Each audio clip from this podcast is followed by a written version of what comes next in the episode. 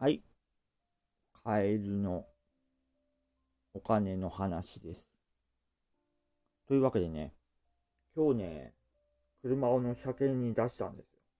ジムニーに乗ってるんだけども、そのジムニーを車検に出してね、そしたらね、もうね、10年以上乗ってる車で、ほとんど通勤でしか使わないんですよ。で、通勤場所もね、あの、転職してからはね、もう歩いても行けるような距離わざわざ車に乗っているような感じでね。で、休みの日もね、コロナがあるから、どこにも行けないって感じで、ほぼ引きこもり状態なんで、バッテリーがね、かなりダメにみたいで。でね、本当はね、バッテリー交換した方がいいですよって言われたんですけどもね、金がない。というわけでね、とりあえず、車検音を分割、カード分割払いで払って、それを払い終わってから、まあ、バッテリーを買おうかなというようなね、そういうね、予定でいます。まあね、もう、カツカツに困窮してますよ。うーん。はい、というわけでね。まあそんな状況なんですですけどもね。今ね、ナスダック指数をね、買ってます。で追加購入する金はないんで、えもともとね、社債 ETF とか買ってたんですけどもね、あの米国の社債 ETF。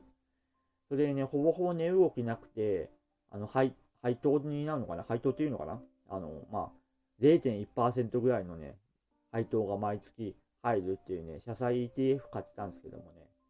まあ、それ持っててもね、普通にナスダック指数買った方が、まあ、利益率いいだろうな、とことでね、それ売っ払って、その分をね、あの、ナスダック指数買おうかなと思ってね。まあ、今はドルで黙って持ってるような感じですね。もうちょっとね、3割ぐらい一気に下がる時が来るような気がするんだけどもね。まあ、全く持ってないノーポジだと、あの、上がる利益もね、得ることができないんで、とりあえず、若干、社債 ETF 買ってます。というのと、というのと、あの、楽天カードでの投資信託で、ナスダック指数100っていうことでね、えー、そちらの方も楽天カードで積み立てするようにしました。で、あと積み立て NISA、あの、申し込みしました。えー、結局株 .com 証券でね、積立 NISA の申し込みしました。まあ、いつ通るのかね、もともと NISA コーダ持っているんで、それから積立 NISA へ行こうという形になるんで、どういう形になるかな、感じなんですけどもね。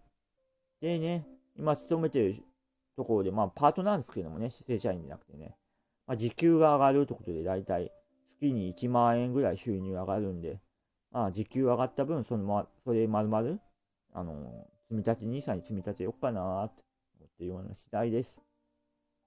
現金がないんですよ、だから。うん。現金が貯まる手段がない。もうね、欲しいものを我慢してね、我慢してね。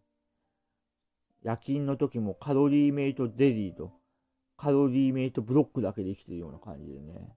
それと、アンパンと一緒と、お茶と。サンガリアの1本60円のお茶という感じでね、生きてるような状況ですね。まあ、実家暮らしなんで、まあ、実家で、家で食べるときで栄養は補給できるかなと思ってるんですけどもね。まあ、どこで、もう、この根気が切れるか。って感じなんですけどもね。まあ、ぼちぼちとやっていきますよ。うん。ということで、以上、お金がない話でした。ではまた。